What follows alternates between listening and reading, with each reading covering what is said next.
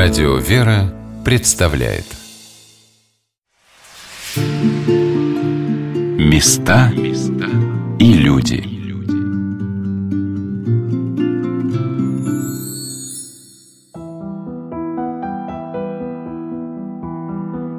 Русское паломничество на Святую Землю зародилось со времени крещения Руси. Святой равноапостольный князь Владимир отправил первое посольство на Ближний Восток в 1001 году – Посла Владимир гостей своих, Акив послех в Рим, а других в Иерусалим и в Египет и в Вавилон, сглядать о земель и обычаев их. Ровно через сто лет супруга великого князя Владимира Мономаха Гита Горальдовна почила во Святом Граде. В 1167 году прибыла с паломничеством в Иерусалим, чтобы скончаться и быть похороненной в нем святая княжна Ефросиния Полоцкая – Каждый раз княжеские паломничества сопровождались обильными пожертвованиями в храм гроба Господня. Не только паломническая, но и дипломатическая миссия явилась в XII веке знаменитое хождение игумена Даниила, который затеплил на гробе Господнем лампаду от имени всех русских князей. Лампада, которую ежегодно ставят на ложе святого гроба при схождении благодатного огня, и сегодня называют в Иерусалиме лампадой Даниила – Россия всегда щедро помогала и поддерживала Иерусалимскую церковь. В Российском государственном архиве древних актов сохранились документы о том, как московское правительство в 1472 году посылало деньги на ремонт обвалившегося купола в храме гроба Господня. Царь Иоанн Васильевич Грозный дважды отправлял посольство с дарами в Иерусалим. Так было и в последующие века.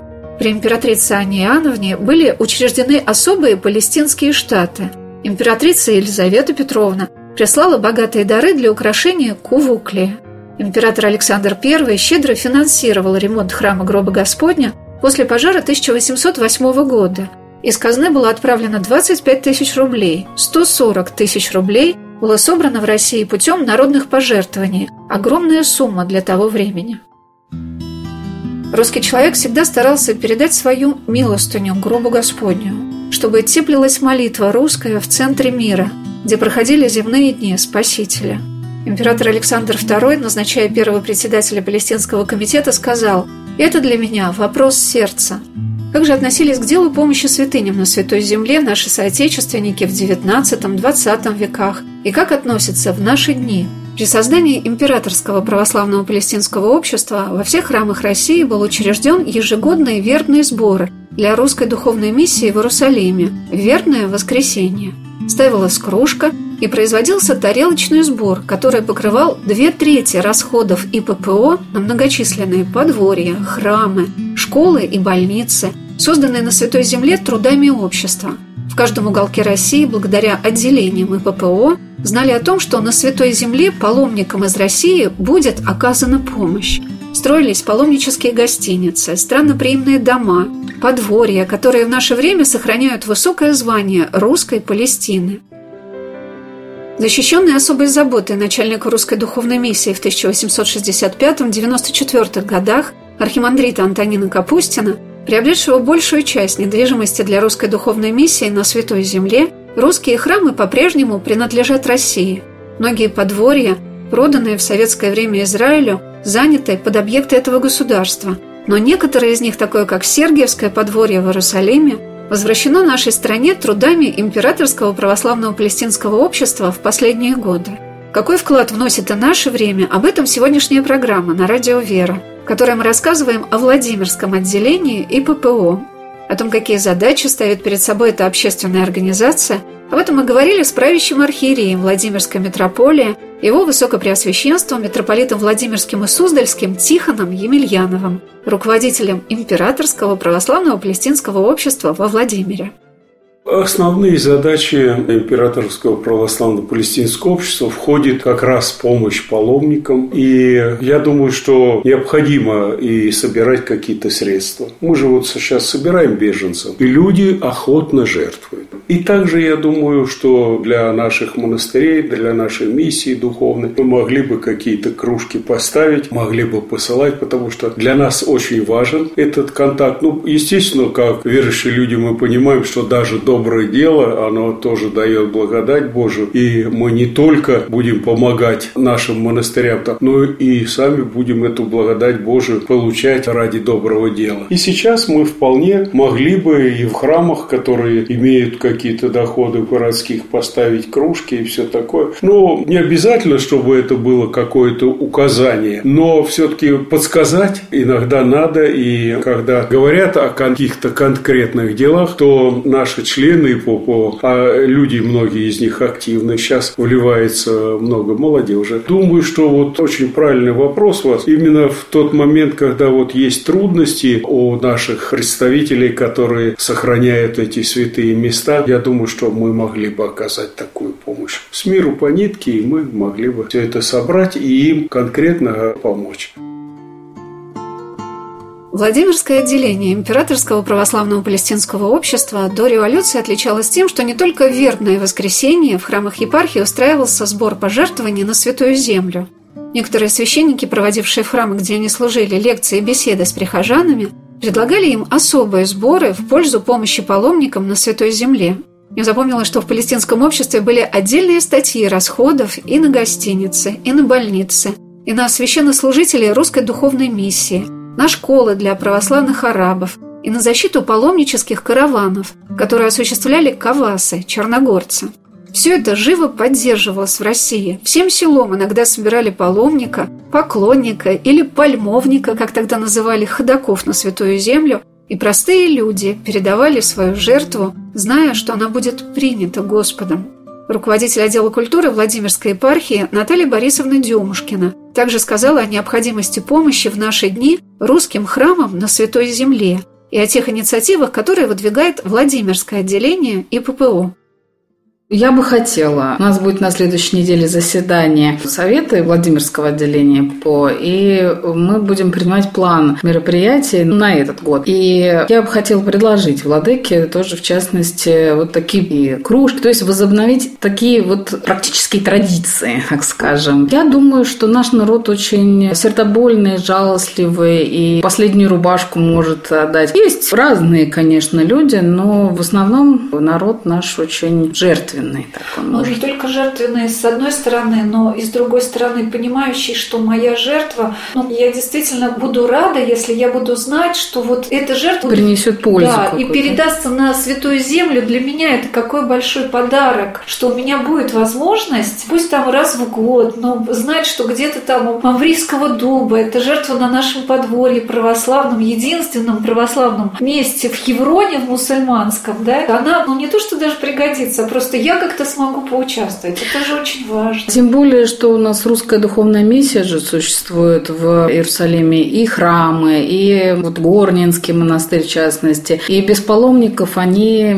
конечно, ныло себя ощущают. И я думаю, что таким образом можно и поддержать и их существование тоже. Естественно, они и будут молиться, и молятся за всех нас. Ну, ну такое вот еще одну связь наладить таким образом можно со Святой Землей через пожертвование пожертвования.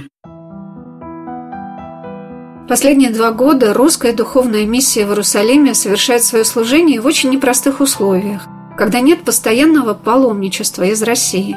Но самозабвенные труды по поддержанию и укреплению жизни в храмах и на русских подворьях на Святой Земле не угасают. Множество событий проходит в рамках деятельности русской духовной миссии. Вновь на Благовещение Пресвятой Богородицы состоялся крестный ход из Троицкого собора в Иерусалиме – в Горнинский монастырь в Эйнкареме. В обители совершаются монашеские постриги. Молитва в эти трудные времена только усиливается. И мы даже из России можем оказать помощь нашим подворьям на Святой Земле, заказать там требы. И на подворье святого апостола Петра и святой праведной Тавифы в Яффа. И на подворье в честь святых працев в Хевроне, у Мамрийского дуба. И на подворье святой равноапостольной Марии Магдалины в Магдале – и на подворье в честь святого пророка Притечи, крестителя Господня Иоанна, на месте крещения Господня, везде проходят службы. На сайте Русской Духовной Миссии в каждый русский храм можно заказать требы. Это и сорокаусты, и молебны, и панихиды. В Горнинском монастыре читается неусыпаемый псалтирь. И мы сами можем не только попросить молитву у сестер и священнослужителей русской духовной миссии, но и молиться в это непростое время о них. Ведь в Горнинском монастыре совершают свой невидимый миру молитвенный подвиг более 80 сестер, молясь о мире и благоденствии, о помощи Божией России на Святой Земле. И наша жертва на сохранение русских храмов сейчас просто необходима. Как же осуществлялась эта жертва 140 лет назад, при создании Императорского православного палестинского общества? Не запомнилось, как председательница ИППО, преподобная мученица Великая княгиня Елизавета Федоровна, за каждый осуществленный Владимирскими священнослужителями особый сбор присылала свою благодарность. При посещении Великой княгини Владимира она сумела побывать не только на службе в Успенском соборе, но была и в лазаретах, и в Дамском благотворительном комитете, и в школах. Пример Великой княгини, которая все свои силы отдавала деятельности общества, вдохновлял многих на такие же усердные труды. Я спросила Наталью Борисовну о том, как осуществляется в наши дни эта работа по взаимодействию служителей Владимирской епархии и прихожан храмов. Ведь на самом деле очень многие и не знают о том, что представляет собой ИППО в наши дни. Сейчас Владыка наладил медиа-центр, и потихонечку люди хоть как-то начинают узнавать. У нас, оказывается, что-то делается. Помимо того, что бабушки ходят в храмы и молятся, еще какие-то дела происходят. Социальные работы занимаются, образовательные работы, и общественные работы занимаются люди. Так что как-то начинается все. А люди здесь немножечко инертные. То есть их нужно раскачивать для того, чтобы они сделали какой-то шаг. Раз качнешь, качнешь, потихонечку глядишь, о, давайте что-то делать будем. Я спросила Наталью Борисовну о том, как поддерживается связь Владимирского отделения ППО с дореволюционным императорским православным палестинским обществом. Мы все знаем историю общества, да, как оно зарождалось, какой целью. Но мне кажется, что в современных реалиях это больше исследовательская работа, с одной стороны, а с другой стороны это сохранение памяти. То есть хранение памяти как связь времен, связь веков, сохранение памяти именно, что в Ивановской области существовало до революции, существовало здесь в губернии императорское православно-палестинское общество. И, может быть, их предки этих людей, может может быть, знакомые их предков, они тоже принимали участие и в практических работах, так скажем, и собирали пожертвования, и помогали друг другу, и в исследовательских работах. И таким образом вот связь поколения, она, мне кажется, не должна прерываться. Была прервана, естественно, советской властью, но сейчас мы стараемся восстанавливать такие связи. Императорское православное палестинское общество никогда не закрывалось. Хотя в 1918 году оно утратило в своем названии титул «императорское», а затем и «православное», но российское палестинское общество продолжало свою деятельность, осуществляя немало научной работы. А вот что сказал об одном из главных направлений деятельности ППО и до революции и в наши дни доктор церковной истории, руководитель миссионерского отдела Владимирской епархии настоятель храма святителя Василия Великого в селе Борисовское, протерей Аркадий Маковецкий. Я думаю, что самое главное это была организация паломнических поездок, потому что тогда не было туризма как такового, даже религиозного, как сегодня его понимают. То есть единственная возможность у людей и у разных сословий, разных классов была туда попасть, это вот через те паломнические группы, которые организовывало Императорское православное палестинское общество. Это было самое главное направление. Ну, конечно, туда возили святыни, вот, даже вот если я был там в 2010 году по благословению владыки, и в 2007 даже даже вот в Ерехоне на горе искушений, там все эти иконы, плащаницы подарены русскими императорами, русскими великими князьями, они до сих пор там материально присутствуют, эти дары, эти великолепные произведения церковного искусства. Наверное, вот это одно из самых главных и сейчас должно быть направлений. Когда эти запреты там, то с пандемией были связаны запреты, сейчас вот геополитикой, с международным положением. Но я думаю, когда-то это все закончится, и снова можно будет полноценно возить людей. Ведь можно просто их свозить помолиться, а можно их здесь подготовить, предварительно им рассказать историю Святой Земли, основные такие значимые святые места обозначить, чтобы они туда уже приезжали, не просто как бы с корабля на бал смотрели все это и созерцали, а они уже были подготовлены к встрече с этими великими святынями Святой Земли. На созданном в самом центре Иерусалима Сергиевском подворье на территории так называемой Москобии, рядом с Троицким собором, собирались русские паломники со всей России. Для них на подворье были устроены прачечные, продовольственные лавки, библиотека и столовая. Священнослужителями проводились чтения и беседы с рассказом о маршрутах паломничества, с изображением святых мест, которые показывали с помощью волшебного фонаря. Паломники прибывали на Святую Землю к Рождеству Христову, а уезжали только после Пасхи, хотя билет на пароход, который помогало приобрести с льготами ППО, предполагался в обе стороны. Но корабли по пути на Святую Землю останавливались и в Константинополе, и на Афоне, и многие паломники на время высаживались там, продолжая путешествие на следующих пароходах. Паломничество на Святую Землю могло занять целый год.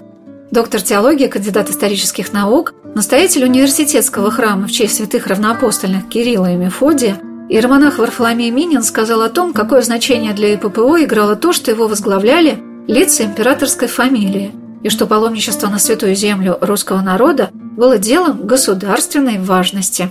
Понимаете, это же члены императорской фамилии, это же не просто какое-то лицо, это императорская фамилия. Поэтому вот как раз я говорю, что статус какой, понимаете, был у этой организации, потому что эта организация, она не правительственная организация, она не несет в себе каких-то политических целей, но она как раз вот то, что мы с вами говорим о мягкой силе, скажем так, таком позитивном образе России в лице всего мирового сообщества, она как раз дает, потому что ведь до сих пор сколько было школ построено, ведь арабская молодежь, она для революции получала образование в этих русских школах. Эти русские школы до сих пор находятся, и там кварталы, и улицы называются Москобия, да, так сказать, там, где это связано с деятельностью общества. То есть до сих пор живая традиция, и потомки тех лиц, которые получили образование в русских школах до революции, они помнят об этом, и для них это очень важно и ценно. То есть вот это какая-то такая очень добрая деятельность на самом деле, она приносит очень добрые плоды. Потому что можно по-разному присутствовать в этом мире, но мы должны присутствовать в этом мире, я думаю, что для нас важно обратить внимание на это присутствие нас в этом мире глобальном, где мы с вами находимся сейчас, потому что там хорошо, как говорится, армия, флот, два основных друга России, да, но у нас есть еще нечто, что мы можем, что свидетельствует о нас как о силе позитивной, доброй, творческой, которая несет просвещение, несет действительно вот этот свет, вот эта вот память арабского населения в Палестине, о деятельности православного палестинского общества. Смотрите, столько прошло, и Россия из историческое рухнуло, возник Советский Союз, и Советский Союз тоже исчез. Но память-то осталась, и остались все дела, которые добрые делали. Мы должны как бы к этому относиться очень серьезно, и вот то, что вы сказали о Сергее Александровиче, вот это внимание государства не сиюминутное, не какое-то, знаете, вот, ну, с целью какой-то, так сказать, вот отметиться, а действительно глубинное понимание вот важности этого направления. Вот я думаю, что в логике Тихона, кажется, оно присутствует именно, я бы даже сказал, государственное мышление.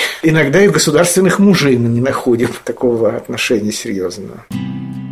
В наши дни Императорское православное палестинское общество, председателем которого является Сергей Вадимович Степашин, осуществляет множество проектов, связанных с образованием на Святой Земле в Палестине, Сирии и Ливане.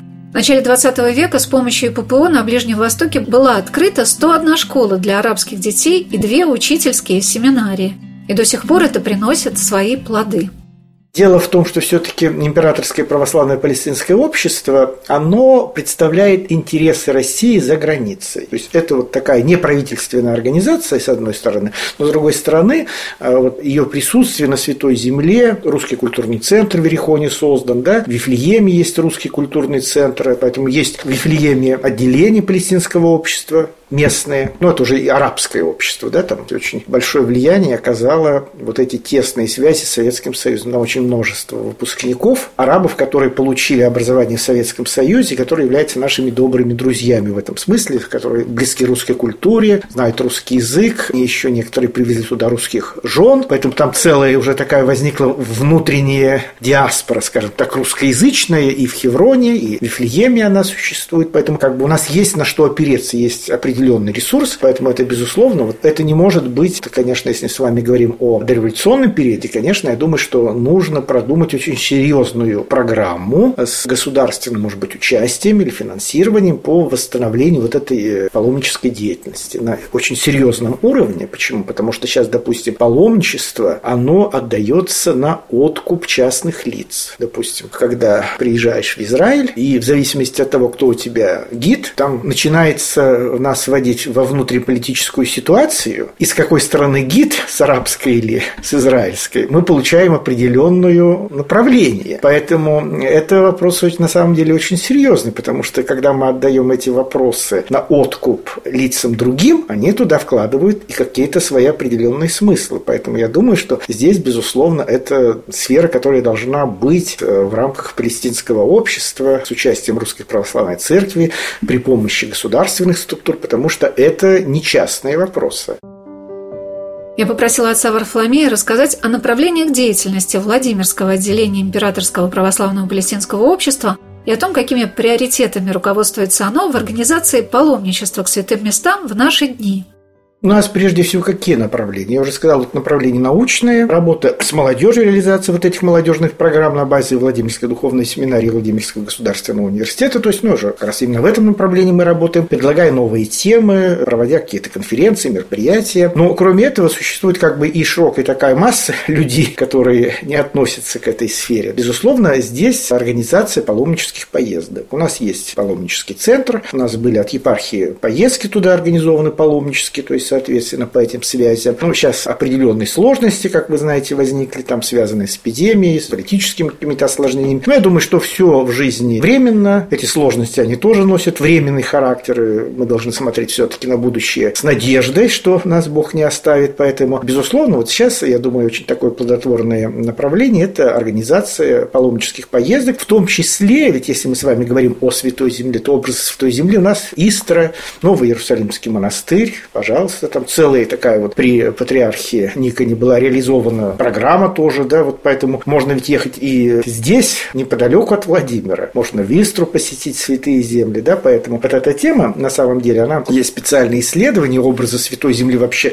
в русской географии, да, вот как у нас все это представлено, то есть я уже Владимир рассказал, вот эту программу, которая реализована, и Владимир невозможно понять без этой программы. Точно так же у нас Москва, Третий Рим, Новый Иерусалим, поэтому у нас есть есть те места, куда мы можем, как говорится, обратить свой взор и увидеть, как Святая Земля бросает свои отблески и на русскую землю. Она тоже освящена этим светом Святой Земле. То есть вот эта идея освящения Святой Руси, она ведь изначальная идея русской церкви. Поэтому вот создание этих храмов, этих сакральных мест, понятие вообще о святости Святой Земли. Поэтому и не только выездной туризм, скажем так, или выездное паломничество, это и внутренний туризм, внутреннее паломничество, оно тоже, кстати, очень является в этом в смысле плодотворной темы, которая еще, я думаю, недостаточно разработана, недостаточно осмыслена. Потому что у нас сама история православного палестинского общества, основатель нашего общества Сергей Александрович, Елизавета Федоровна, это московские монастыри известные, которые связаны с этой деятельностью. Поэтому я на самом деле, вот я имею в виду, что если мы коснемся этой темы, то она является не только темой паломничества непосредственно к святым местам, но паломничества и по святым местам нашей земле.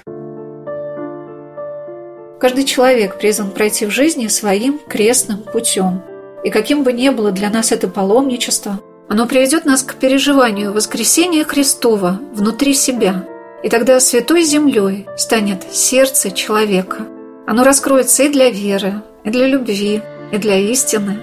Об этом соединении нас с Создателем и рассказывают, наверное, камни Иерусалима. И прикоснуться к ним мы можем и в Москве, и во Владимире, и, конечно, на Святой Земле – Главное, чтобы в нас горело это желание веры. Тогда понятными станут слова девиза Императорского православного палестинского общества «Не умолкну ради Сиона и ради Иерусалима не успокоюсь». Это и будет связывать нас со Святой Землей. Это желание соединиться с ней, в какой бы точке мира мы ни находились. Главное помнить, что мы должны быть рядом с Богом и друг с другом. Поэтому, наверное, так поразило создателя Императорского православного палестинского общества Василия Николаевича Хитрово Картина паломничества на Святую Землю простого русского народа. Это огромной массы людей, идущей плечом к плечу, иногда по колено в воде из Иерусалима в Назарет или на Иордан, чтобы своими глазами увидеть и пройти теми самыми дорогами, по которым ступал Спаситель. И слава Богу, что русских людей на Святой Земле всегда было очень много. Это, наверное, и есть русский мир, который соединяет и Святую Землю – и каждый уголок России, где свято верят, что Господь нас видит, слышит и никогда не оставит. Здесь зарождается новая традиция. Эта традиция, она отражает, потому что каждый человек, он имеет свое лицо, он имеет свои особенности, и каждый народ имеет свое лицо. Поэтому, когда мы с вами говорим о христианстве, как о такой религии вселенской, да, не имеющей границ национальных, но тем не менее Бог нас не лишил своего лица. Вот здесь как раз во Владимире русская церковь находит свой собственный лик, свое собственное лицо. Вот в этих праздниках, этих посвящениях, этих символах, этих идеях, которые связаны с личностью Андрея Боголюбского, и они проходят через всю русскую историю уже в дальнейшем и делают ее уже вот такой особой, да, то, что мы называем понятием русский мир. То есть русский мир – это не просто некая отвлеченная идеологическая схема, а это вполне такая реальность, которая существует. И она как раз, особенность этой идеи заключается, о чем еще писал Александр Сергеевич Пушкин, во всемирной отзывчивости. И Достоевский Федор Михайлович, он подчеркивал эту вот особенность русского характера. 3 июня по новому стилю в Петербурге, в доме великого князя Николая Николаевича Старшего, также совершившего паломничество в Святую Землю в 1872 году, в присутствии членов императорской фамилии, русского и греческого духовенства, ученых и дипломатов, после молебна в Домовой церкви состоялось торжественное открытие императорского православного палестинского общества – которая, думается, воплотила и своими целями, и своими делами эту замечательную идею, о которой говорил Александр Сергеевич Пушкин и Федор Михайлович Достоевский, идею русского мира, впитавшего в себя самые лучшие идеалы, принесенные на нашу землю Спасителем. И, может быть, поэтому в каждом городе Святой Руси вы найдете, пускай пока лишь на старинных картах, и улицу Преображенскую, и улицу Вознесенскую, и Воскресенскую площадь, и хорошо бы эта традиция градостроительства, заложенная святым благоверным князем Андреем Боголюбским, продолжалась в каждом новом городе в России. Потому что без прошлого, по словам отца Варфоломея, нет будущего, а именно о будущем поколении и заботится в первую очередь императорское православное палестинское общество. Вот уже 140 лет.